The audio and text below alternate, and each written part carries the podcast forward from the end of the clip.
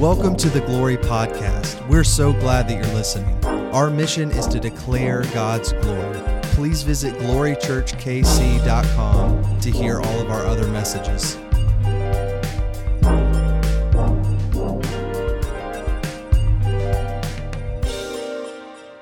I am finishing up a three week, really, we can call it a little mini series, talking about uh, a vision, the vision that we have for Glory Church.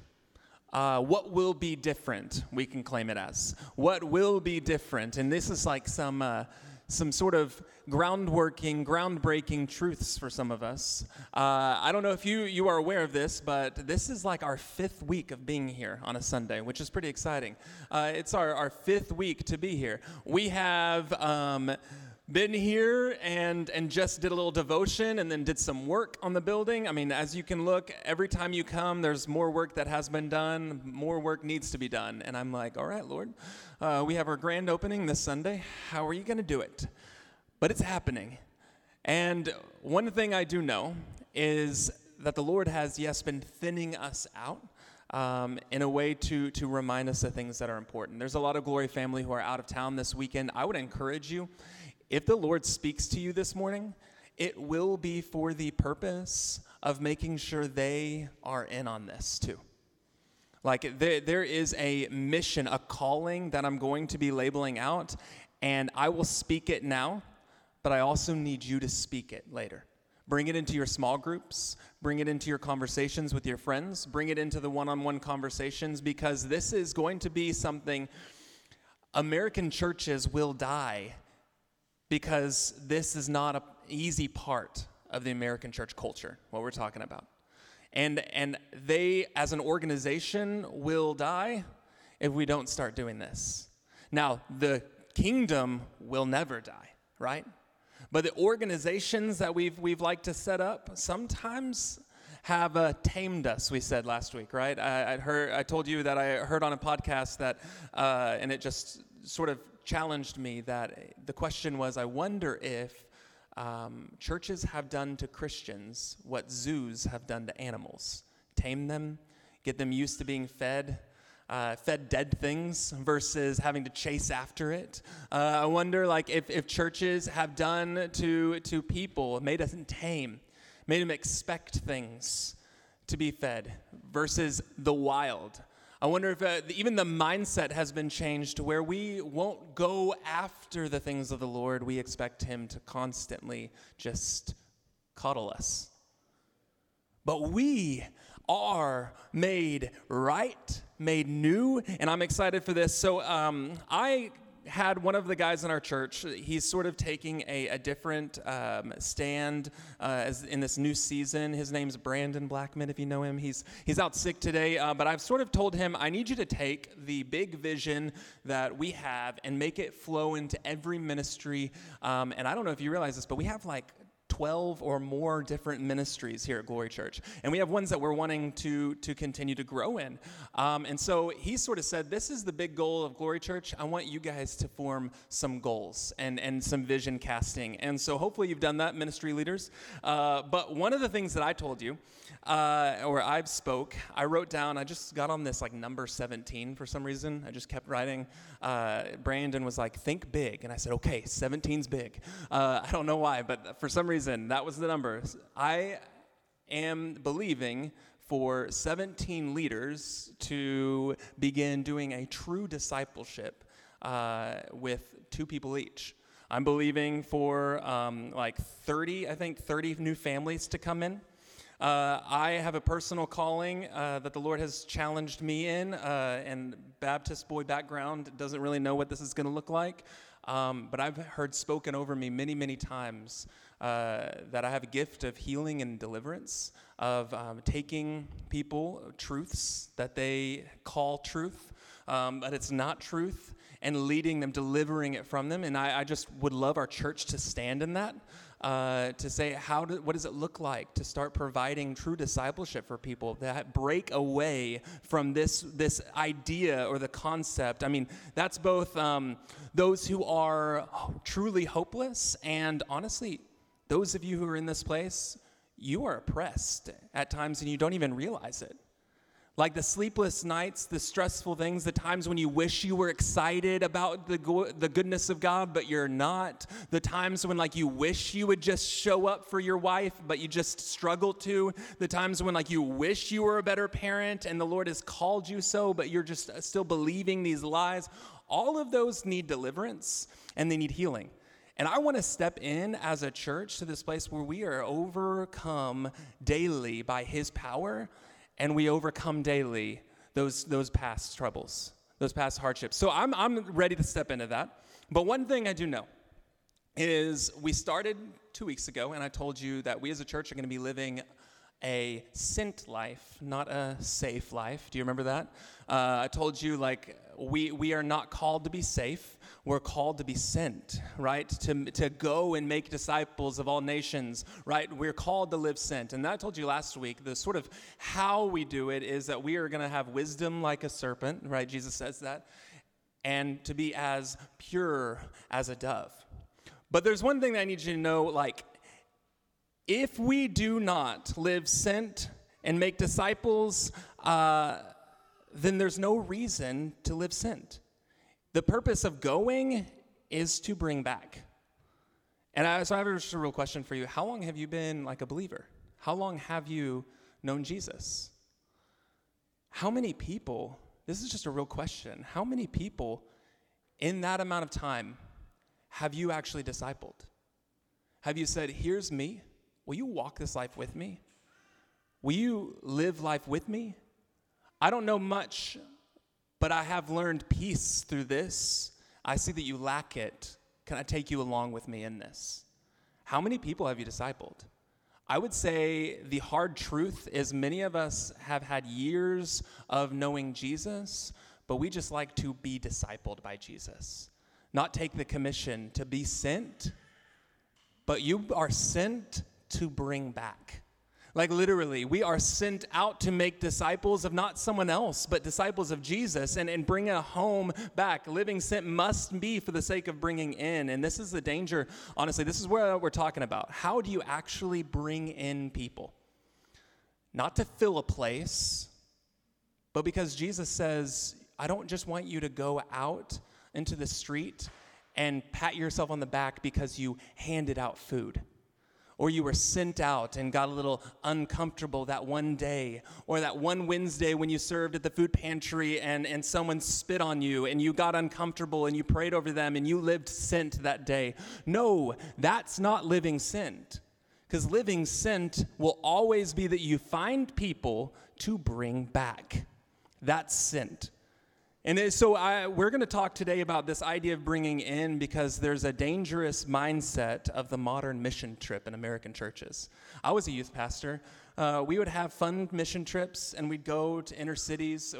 We would do it, and, and there's this mindset that comes on students. And I, I have to imagine, like, the best way that I've ever learned to teach adults is to just think of them like big high school students. You're just a bigger high school student. Some of you are like, no, I'm, I've learned so much. Let's just be honest. We're just like students, like we really are. And in our faith, we, we, we, we it's, it's fun. So I, we're all just big high school students. One thing I know is that you get really excited for a mission trip as a high school student, and you go out of your norm to do some uncomfortable things out of my norm. And out of my norm, I experience all these good things. But then when I come back, what I bring back into the norm is just what those uncomfortable things did for me. Is this making sense? What you bring back into the norm was what the out of norm meant, did, or taught you. But very few times do we actually bring from the out of norm into the norm the people that were in the out of norm. Very few times do they become a part of our normal life. Very few times do we provide this out of normal experience into an everyday experience of our life. And so then we really train ourselves that I go out into the uncomfortable to really just take back truths for me to learn. Do you see this like nasty little like education that the enemy has for us of like go out there but really do it for you so that you can be challenged. You're doing stuff for them, but is it? We, we have to constantly do this, like in the danger of a Christian bubble. Like the comfortable church can do uncomfortable things, but until those uncomfortable things are part of their norm, then the church isn't doing it. And so, like, uh, I remember when we first moved in, and people thought I was crazy. Um, I just, I'm from Arkansas. Apparently, just some people don't understand that, like, I don't like to wear shoes. And so I, yeah, amen. I don't like to wear shoes. It made my neighbors like die laughing every single time they saw me going barefoot. They thought like, they were like, man, you're gangster. And I'm like, no, I'm redneck. Like, and, but it brought up this great little time of talking. And within the first week of living in our home, I met a next door neighbor and started a conversation and a, and a friendship with him. I brought him in. Now, this is the difference. You don't go into the uncomfortable to be there and let them know uh, that you're there for them, but then leave the uncomfortable and not bring them into your comfortable. See, it's in your comfort that they find the Lord. Like hand like if you go to them you by yourself are trying to change their culture. But you bringing them into your culture, it's like mind blown. He had he could not fathom the way that Kate and I loved each other. We had we would have hour-long conversations about how we could only love each other. He, ha- he could not fathom that I could have a conversation with a girl and not want to take it further sexually. He, he it just, he never, and so we slowly began realizing there are some differences in your thinking that are, are fully a part of the world, but it's not, I can't deal with that in your culture. I bring you into my life and let you see, it sparks up conversations, and that's when discipleship happens. That's when discipleship happens. But I will tell you, that's the sent and uncomfortable thing that we don't like. I want to go to them on my terms, and I will disclose what I want to disclose. But what they need to see is when you and your wife are fighting, and you look and you say, I'm sorry, and they're like, What just happened? There was no screaming. There was no fighting. Like, there, there was nothing normal about that. Why? How? Where? That's when di- discipleship comes. But I will let you know right, right now, we can easily maintain comfort in our cliques with where we are and never bridge the gap between our out of norm life and our norm life. But that has to happen. We have to bridge the gap between what is out of norm for us and the people who are out of norm and those who are in norm. And this also goes in home. Do you know what something that's out of norm? Parents, it is out of the norm to stop the chaos that happens in our homes and to actually talk about what's going on. Do, do anyone have kids that are just crazy? Anyone like, can I? Yeah, yeah. It is out of the norm for you to not play into the norm of the spiraling emotions, right? That is the out of norm. But you must bring it into the norm of like, all right, we're going to take right now this time and we need to talk through things. That's discipleship. That's actually parenting right there. And I struggle to do it, and there's times when I do it better than others, but we have to bring people in, even our children our families, our conversations. And so I wrote this down. As we increasingly grow here in Troost, we have to bridge the gap between our out of norm and our norm. And that doesn't not that's not just mean the context that I'm in, but like what I'm willing to talk about. Uh, I have to make disciples in my home. I have to make disciples on the street. I have to make disciples in the church. That means what's out of norm for you, some of you, is to talk to the people on this side of the room. What is out of norm for you guys is to talk to the people who are on this side of the room. But a dying church is the one that will not bridge the gap between what is unnormal to being normal. You must get out of your way to bring in. And so, with this mindset, Paul is writing, and I, have set you up well. Paul will be writing to a church in Rome who has grown exponentially after the gospel has spread. There are Greeks, there are Jews, there are, there are all of these people coming in, and what ends up happening is you have the Jewish section. You have the Jewish section that's a little bit uh, okay with sitting by, by Gentiles. You have the Gentiles who are a little bit okay sitting by the Jews. And then you have the Gentiles way over there who still, you know, struggle to think about uh, everything with it, there was sexual things attached to worship in the past and now we have to move beyond that. And all of this was in one roof and they were struggling. They were struggling to disciple. They were struggling to grow in a way that is actually um, like christ and not grow in a way that is like any other organization in the world. They were struggling. And so paul writes this in romans 15 he says, We who are strong have an obligation. Some of you need to circle that to bear with the failings of the weak and to not please ourselves. Pause.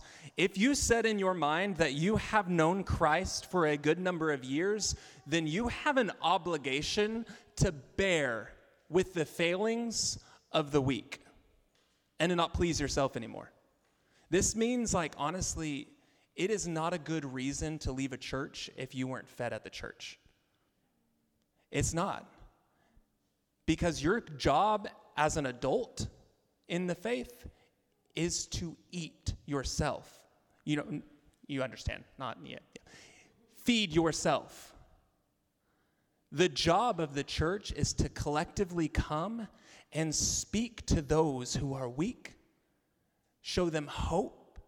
And uh, I, that's not saying that I'm going to downgrade the gospel because the gospel hopefully speaks to you of wherever you are in the understanding and your faith of Christ. But what I do know is your role as a Christ follower is no longer for you to be fed. It's you have an obligation to bear with the failings of the weak. Those who uh, who just met Jesus last month, you have a job to bear with the weak you do. Those who are still in their sin. And you're like on fire. You remember when we first met Jesus and we were on fire and we were like handing out all of our sin problems and we're like, I'm never going to do these again, only to find out like a year later we still struggle with it. But in that moment, month two, we were like, I'm going strong and I'm so frustrated at all of those who don't seem to be doing it with me. You have an obligation to bear with the failings of the weak. So let each of us, he says, let each of us please his neighbor for his good and to build him up. For Christ did not please himself, but as it is written, the reproaches of those who reproached you fell on the reproaches of those who reproached you fell on me. Verse 4 For whatever was written in the former days was written for our instruction all of the past, the, the law, it was written for our instruction that through endurance and through the encouragement of the scriptures, we can have hope. It all points to Jesus. May the God of endurance, Paul says, and the encouragement, eh, may the God of endurance and encouragement grant you to live in such harmony with one another in accordance with Christ Jesus, that together you may, may with one voice glorify the God and Father of our Lord Jesus Christ. It's so funny. I've copied and pasted. This is the ESV translation for you, but I've memorized the NRSV. Anyone ever had a hard time reading a translation that was different than the one that you've memorized? Whew, I was struggling. I was like, this is not the one that I've memorized. Verse 7, though, this is where I want to land. He says, Therefore, welcome one another as Christ has welcomed you for the glory of God. For I tell you that Christ became a servant to the circumcised, to those who were Jewish, uh, to show God's truthfulness, to go show how good and true God is, and in order to confirm the promises given to the patriarchs, and in order that the Gentiles might come.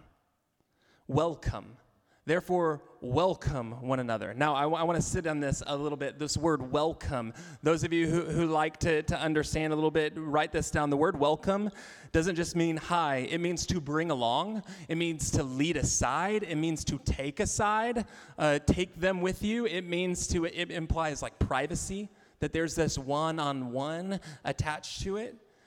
It means to receive someone well and it means to gather together. All of these are what Paul is telling this very um, Jewish and Greek church to do.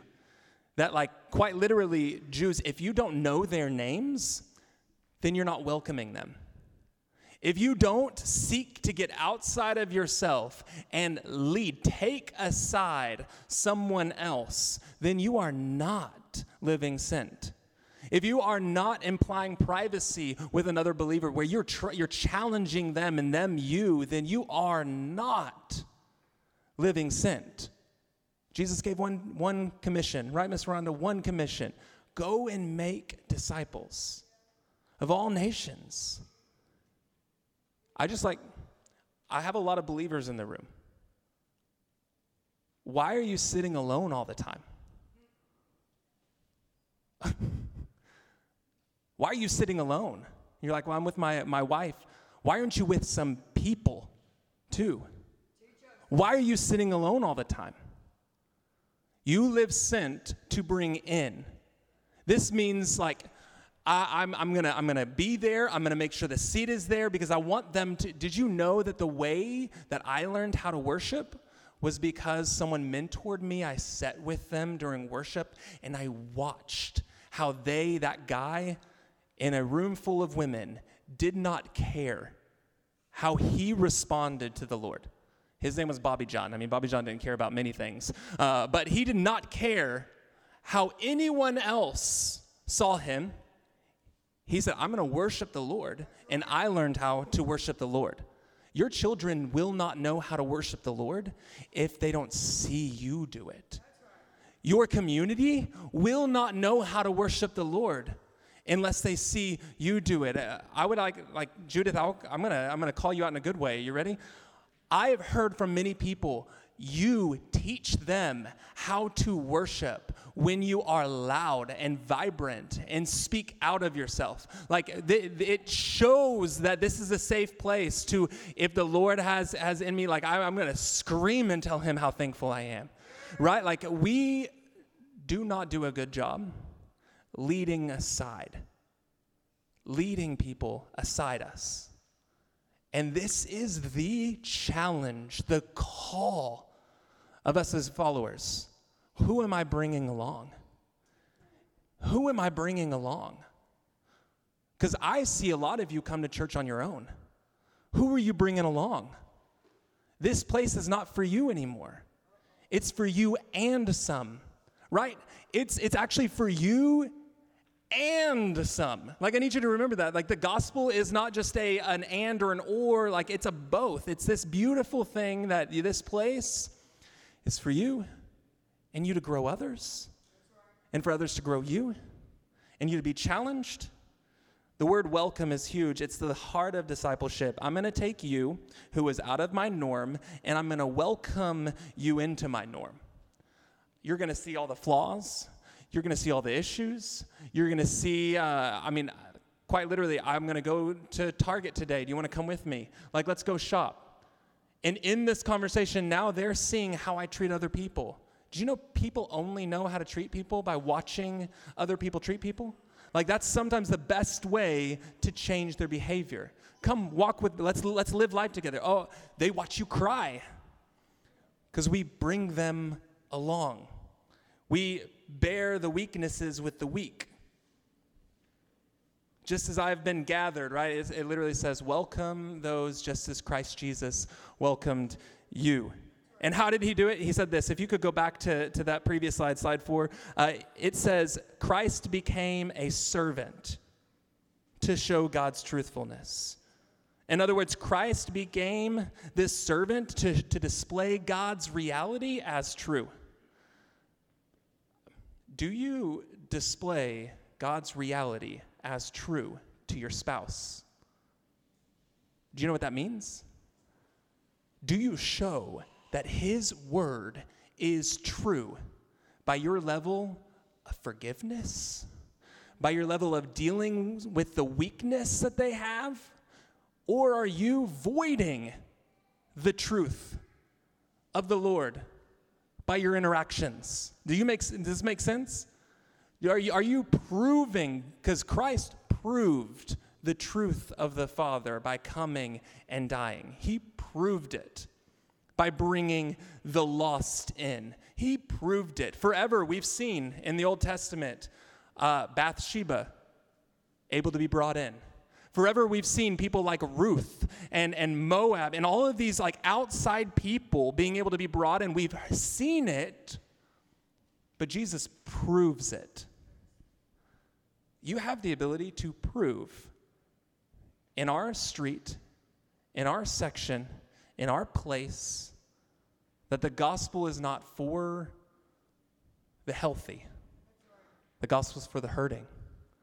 The doc, the hospital is not for the healthy. It's for the hurting. But you void that truth when you don't. Does that make sense? You make void that truth by the gospel you walk out when you don't bring people in. Is this making sense? I, I, I, just like I need you to know there's a la- when there's a lack of gathering, I need you to know when there's a lack of welcoming, there's a lack of strengthening. Like literally, what Scripture says that it, it said he became a servant, and the reason he became a servant was to confirm the promises of the Lord to make firm in us the promises of the Lord. That means when we don't welcome hard conversations into our children, like parents again, like if I don't welcome a time of uncomfortability and bring in the gospel, then there is a lack of strengthening in their heart. There's a lack of confirming, right? Like uh, we wonder why so many adults are insecure. It's because there was no time to pause and make confirm the truths of the Lord. I've been having to do that and I don't do it very well.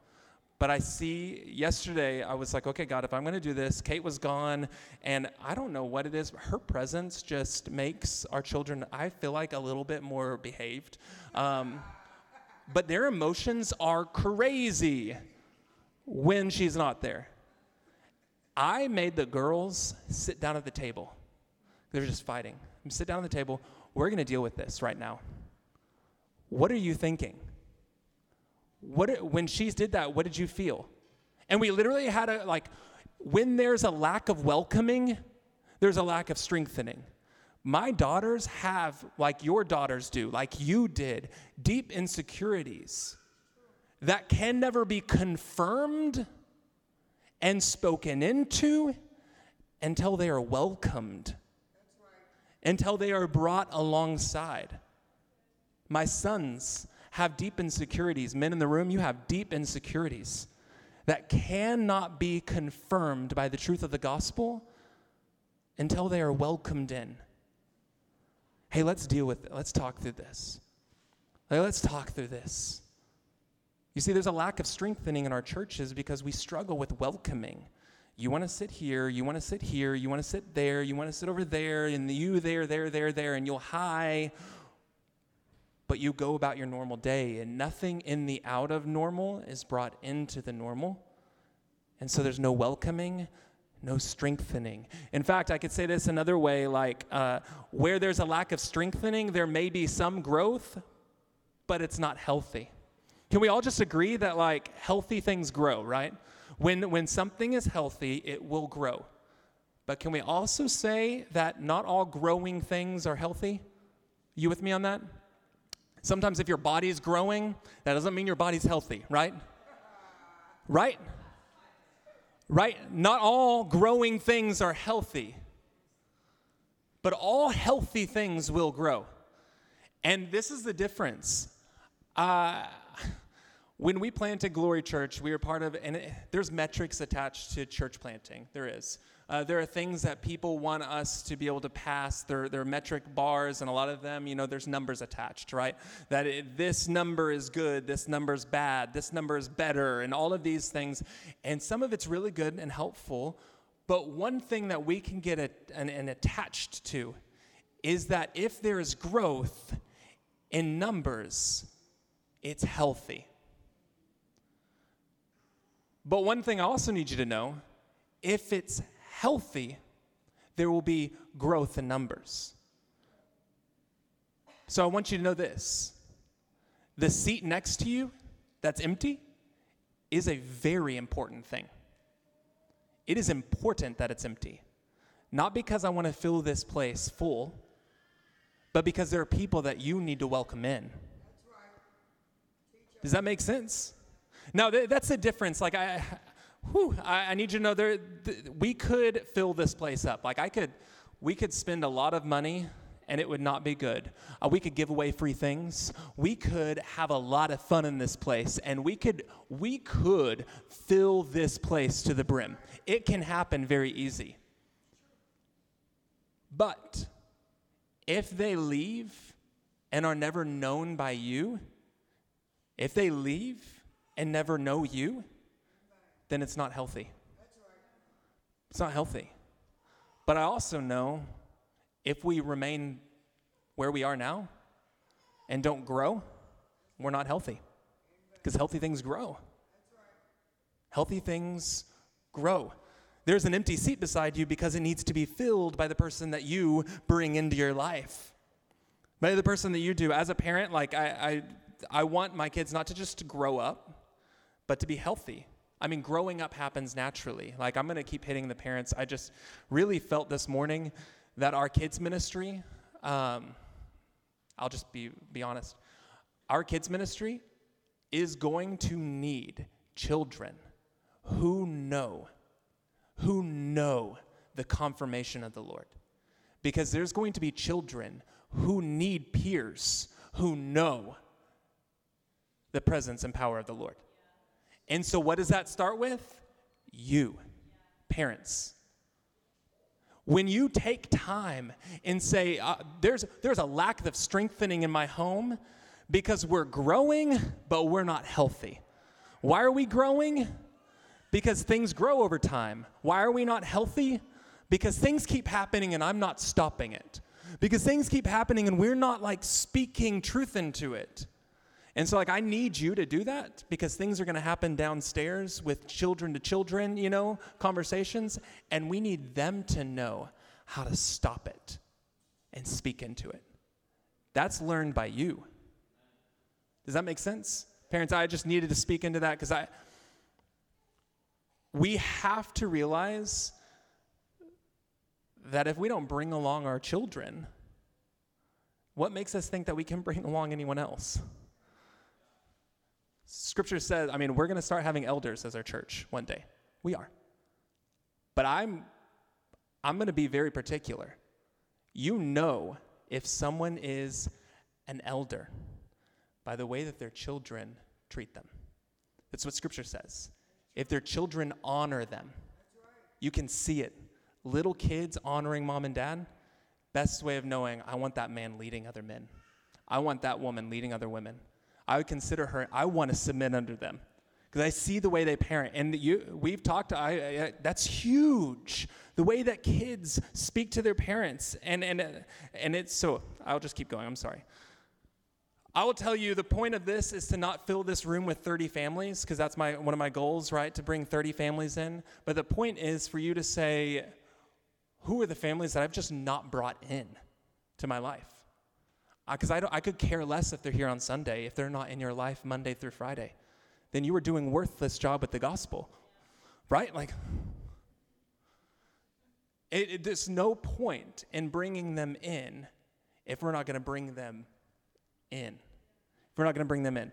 So I'll let you know the most beautiful thing, though, is when Jesus says, when he says, like, I'm sending you out like sheep among wolves, right? Like he says that, I'm sending you out like sheep among wolves. But one thing that we forget is that sheep do a really good job at one thing.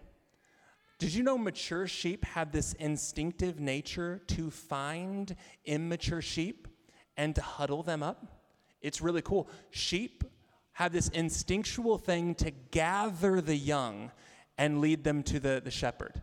It's, it's really beautiful. Mature sheep know where to find the immature sheep, and they gather them and they walk them to the shepherd. It's really beautiful. So, if we're going to do this, I'm going to need you to know like older sheep in faith, there are younger sheep that have not been gathered well, that have not been welcomed well. Your job is to gather them together, to welcome them in, and to lead them to the shepherd. Again and again and again. Another way that you can say this if you want to take notes welcoming people in, it literally grants vision to their next step. It does. It grants vision to what they should do next. Not their next 10 steps, but their next step. And so I just want to, like, parents in the room, I want to say this again, like, help a child know where they should go next, how they should feel next. Oh, be okay with their feelings now, but how should they, what, what is the next thing they should do? Because our job as, as, as believers is to show people their next step. You know the, the thing, the proverb, where the people have no vision, they perish? There's too many people perishing, discouraged, because we have this like, follow Jesus, but we don't have the person in their life saying, here's your next step. Here's your next step. This is what it looks like. This is, this is, I've been there. I went through that. Here's the next step. Here's the next step. Welcoming people does that. It does that. But I'm going to end in this way. I, I want to make sure that we have enough time to actually go invite people with door hangers. Um, but I'm going to end with this. Scripture says, Welcome people just as you were welcomed. Just as you were welcomed. in this room, there are lies attached to how you believe Jesus welcomed you in. And so you're not welcoming in people because that word just as means to the same degree that you were welcomed in. Some of you still believe that the Lord only loves you when you do good. Some of you are still believing that these false beliefs about his ability to take you along with him, that you are worthy of it. And believe it or not, your just as is hurting other people. Uh, you won't lead people if you are fearful that you're not worthy to be led. It's just, it, it works that way. And so I just want to pray. I want to challenge. I want to encourage. And then we're going to call this done. Because I need your help today passing out some invites, all right? Because what the point of this place is to not fill it up if we're not going to welcome in. Yeah, to be examples. Yeah. God, in this place right now, I just want to realize the fact. Thanks for listening to the Glory Podcast. For more information about this message or Glory Church, please visit glorychurchkc.com.